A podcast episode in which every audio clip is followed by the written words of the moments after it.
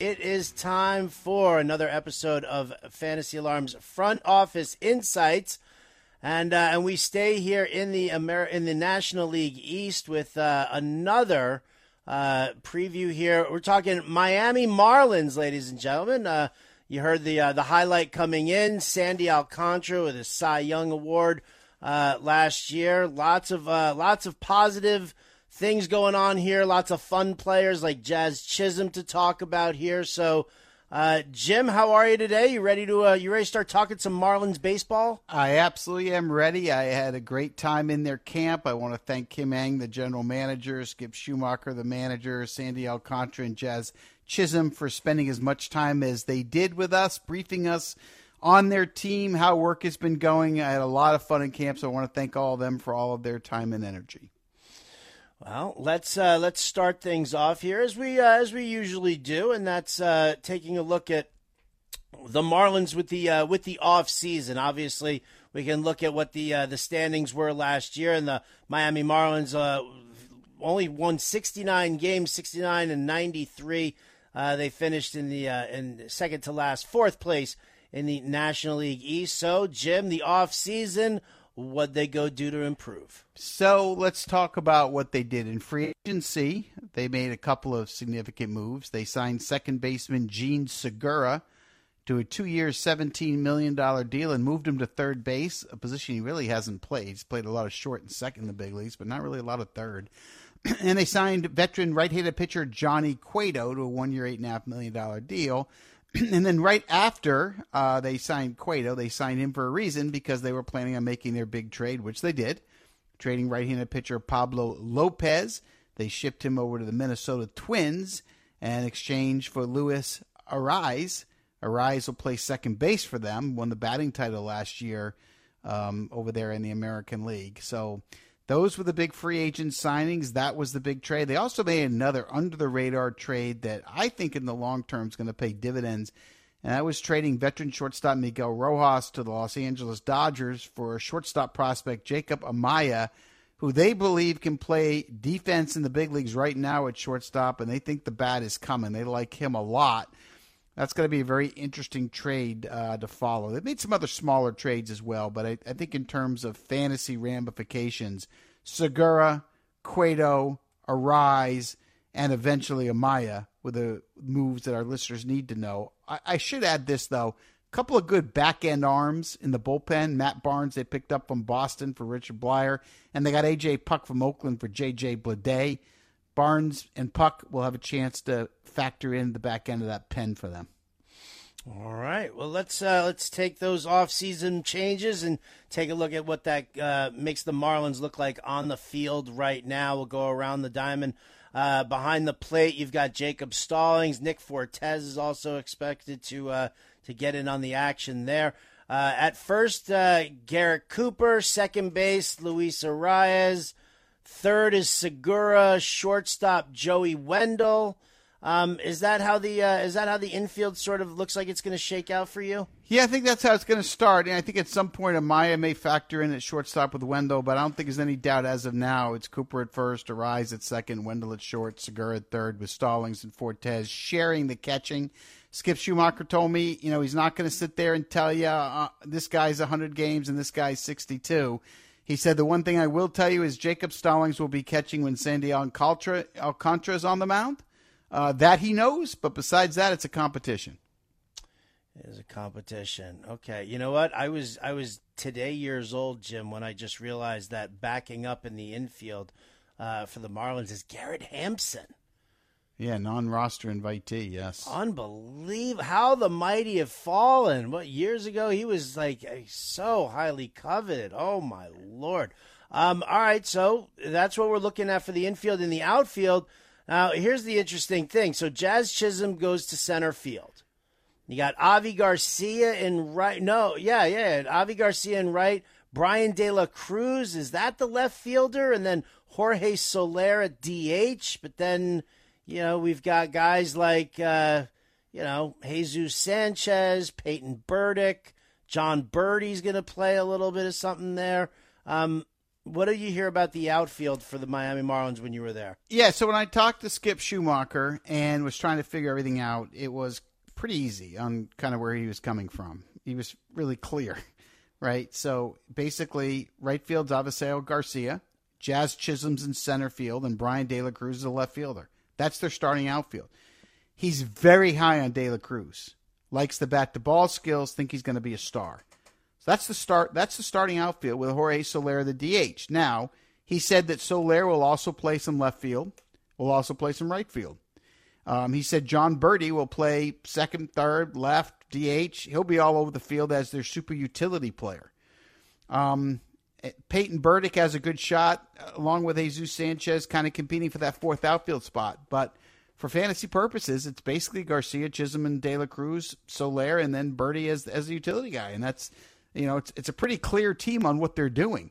Yeah. Infield's pretty set, outfield's pretty set, DH is pretty set. Some guys will move around a little bit, but in general, I think it's you know pr- pretty clear where they're going. So I, I think it's a good team to feel good about who's going to get the at bats and the plate appearances. Not not a lot of guessing here is my point. Right. So cherry picking a couple of uh, a couple of players here. Obviously, you want Jazz Chisholm. What about you know is Arraez a guy that you look for in drafts? Would uh, would you know Joey Wendle with his multi position eligibility uh, be worthwhile? Do you believe in Bryan De La Cruz the way they believe in Bryan De La Cruz? Yeah. So here, as you mentioned, Chisholm's the guy that I want on the Marlins, position mm-hmm. player wise, because 30 homers, 30 steals is realistic. I don't know what the batting average is going to be, but I'm going to take a chance on him. I'm going to reach and get Jazz in front of most people because that's my kind of player that you can hit a grand slam on, right? Especially in fantasy. Guys like Kim and Cedric Mullins and Randy Er, Arozarena, you know, th- those kind of guys, Luis Robert, you can really hit big in fantasy if they if if the if the hit tool is there. So yes, Jazz is obvious. Now they have some guys that can help you depending upon what kind of team you have. Like Jon Berti led the led the major leagues with 41 stolen bases last year. I mean that's that's a very important you know number in fantasy. So if you have a team that's got a bunch of power hitters, you know, let's just say you've got a lot of power hitters that don't you know, that don't have stolen bases. Say your team's got Yordan Alvarez, Kyle Schwarber, um, George Springer kind of lineup. Well, then Berti fits on your team. Yeah. So I would want Berti on that team. Now, if I have a team that's got high batting average and speed, but not enough power, I take a chance on Soler bouncing back. He hit 40 homers a couple years ago. And then if I had a team that has runs, RBIs, homers, and steals, but I'm low batting average, I take a chance on Arraez to help bring the batting average up. So a lot of the guys the Marlins have, not named Chisholm, position player wise, have value only if your team has a specific glaring need because they have you know a few guys that can really stack up one category or two. Right. Yeah. You know, not not many checking all the boxes uh, that we're looking at. Um, all right, let's go to the uh, let's go to the starting rotation right now. Sandy Alcantara, uh, obviously coming off of a Cy Young Award winning year. Jesus Luzardo looked fantastic to close out last season. Uh, Trevor Rogers on the comeback trail. Johnny Cueto, you get that wily veteran in there as the number four. And then that back end of the rotation, you got Braxton Garrett, Edward Cabrera, maybe a little Devin Smeltzer as well. Uh, thoughts on investing in the uh, in the Miami Marlins pitching staff for fantasy purposes? They're fascinating. Their their rotation's fascinating for fantasy. So first of all, you got to figure out how many wins you're going to get, and what do you think, right? I mean, this this this pitching's really good. Alcantara won the Cy Young last year. So I want him. He pitches deep into games. I'll take Sandy as my number one starter. Mm-hmm. I love the kid. Absolutely love him. Okay. Now they got some guys with high upside. I absolutely love their two lefties in their rotation, Jesus Luzardo and Trevor Rogers. Rogers was a Cy Young candidate a couple of years ago in the first half, and then he had some back issues, you know, and health issues. He looks good this spring. I love Roger. I think he's a sleeper. Luzardo's throwing 98 with sink. Um, and he and he and he can place it. Uh, so I, I, love those two guys as you know later round guys with upside, big sure. upside. And then the other guy, I have a baseball crush on Eury Perez because he's got a chance to be a one. And guess where he's spending the whole spring training? He's spending the whole spring training with Sandy Alcantara. Whole spring training, they do everything together. He's got his arm around them. So, uh, so like Andrew Painter with Philadelphia, Perez is ge- getting the early education. Now, I don't think Eury Perez has any chance, like Painter does, of starting the year in the big leagues. But I wouldn't put it past them somewhere in the season if he dominates like I think he's going to. I saw him in the futures game. He's an ace waiting to happen. So he's another guy that I'd love to. imagine getting him and Painter and Hunter Brown and Grayson Rodriguez in a draft late? By the time you get to the second half, you may have won a pennant. You know, I mean, listen, it's it's very very funny. I was uh, I was looking at, at my drafts in the Great Fantasy Baseball Invitational and the Tout Wars draft and hold, and uh, Mike Alexander uh, at RotoWan on the uh, on the old Twitter machine, um, who stepped away. He was working over at Fantasy Alarm, but he stepped away. His wife and him had another kid, and uh, and things were getting crazy for him. So, but he's uh, he still does these drafts and uh, he's in Tout Wars, and, and he and I have been talking about some of these young kids uh, and just, you know, who's dialed in, you know, who in the draft is dialed into the youngsters uh, and who isn't. I think it was right after I, I drafted uh, Sam Sam Frelick. So is it Frelick or Frelick? Frelick. Frelick. So.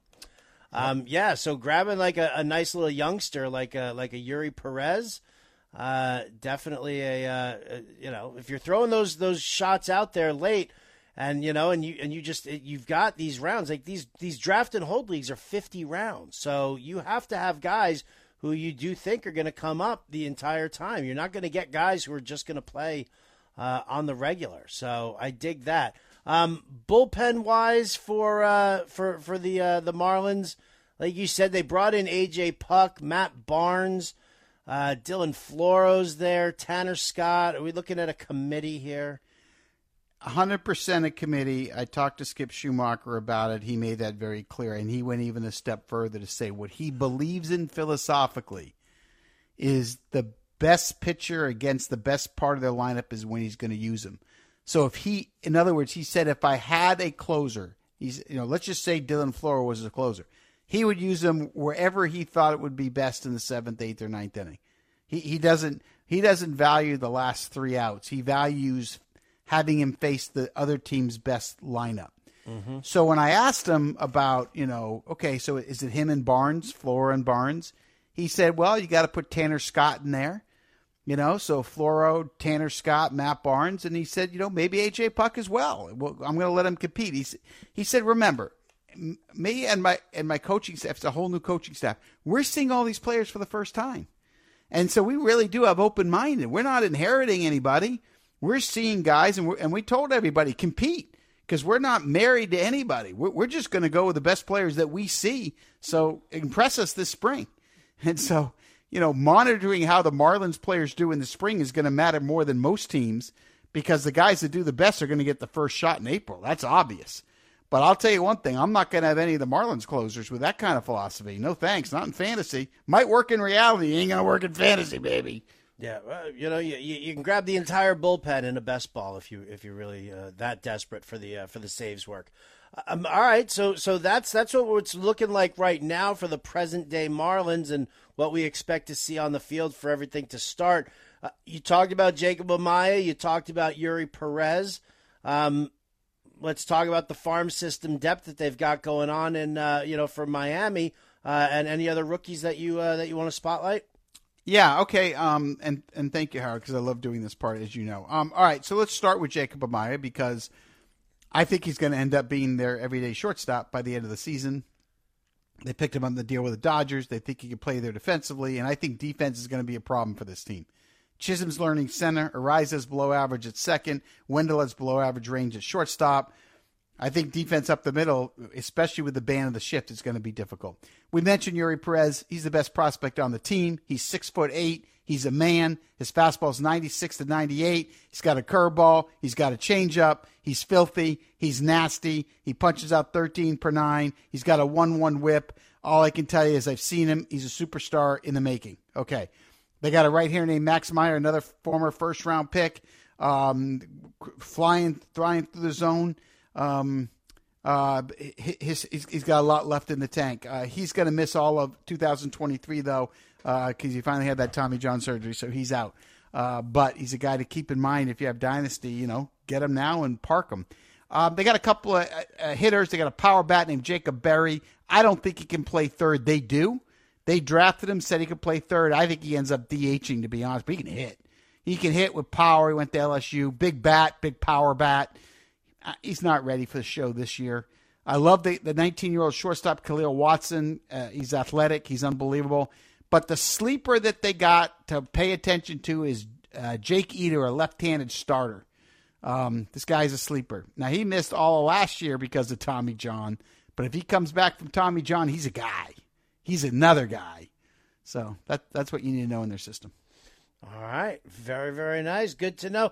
Now, let me ask you. You know, with with the Marlins, the way they have everything set, and as we just kind of outlined, they've got everybody. You know, their starters pretty much all set. Let's say everything starts breaking right for the Marlins, and they're they find themselves, you know, in competition. Let's say all three of the top starters are all performing really really well, uh, and and the Marlins are in the you know a, a nice spot for it. Are they? Would they be aggressive to make improvements at the trade deadline, or you know, would they uh, would they not be uh, would they not be able to, or, or are they just kind of more of a passive organization because of you know finances? Yeah, I mean they're financially restricted. It's a real issue with the Marlins. They don't have a lot of money to spend. Um, if they're out of it by the end of July, will they trade? Will they trade one of their veteran players? Probably, probably. They don't make a lot of moves, but they have been making solid prospect trades. They take their time. They're not wheeler and dealers like a team like Seattle or Atlanta. That's not them, but they make precision, smart trades. Not a lot of them, but don't expect if, if they're surprisingly in the race for a wild card spot, don't expect them to go get the piece or two that's going to put them over the top. All right. Good to know. Um, all right, Jim, as we do with all of our team previews and front office insights, I ask you the final question uh, for fantasy purposes here, Jim. Give me one sleeper off the Marlins and one bust. Okay, so my sleeper is going to be uh, De La Cruz, and I'm going to give credit to Skip Schumaker and uh, the coaching staff there who really believe in him. I personally haven't seen it. I don't have another sleeper to offer. Uh, if I did have a sleeper, it would have been Trevor Rogers, but I've already spoken about that pretty thoroughly.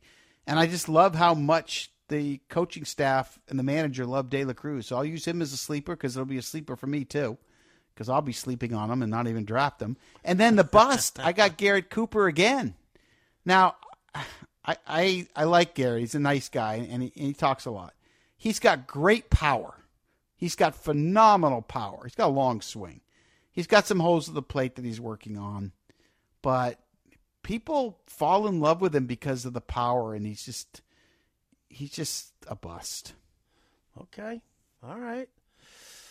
I, I listen. I'm not going to deny it. I'm not. Uh, he does have a long swing. You have always warned me off of from players with just really long swings, and and I get it. I totally get it. If it doesn't work, it doesn't work. So I like it. All right, there you go, folks. In a nutshell, the Miami Marlins. We appreciate, uh, as always, you tuning in and giving us a, a nice little listen here at the Fantasy Alarm Show.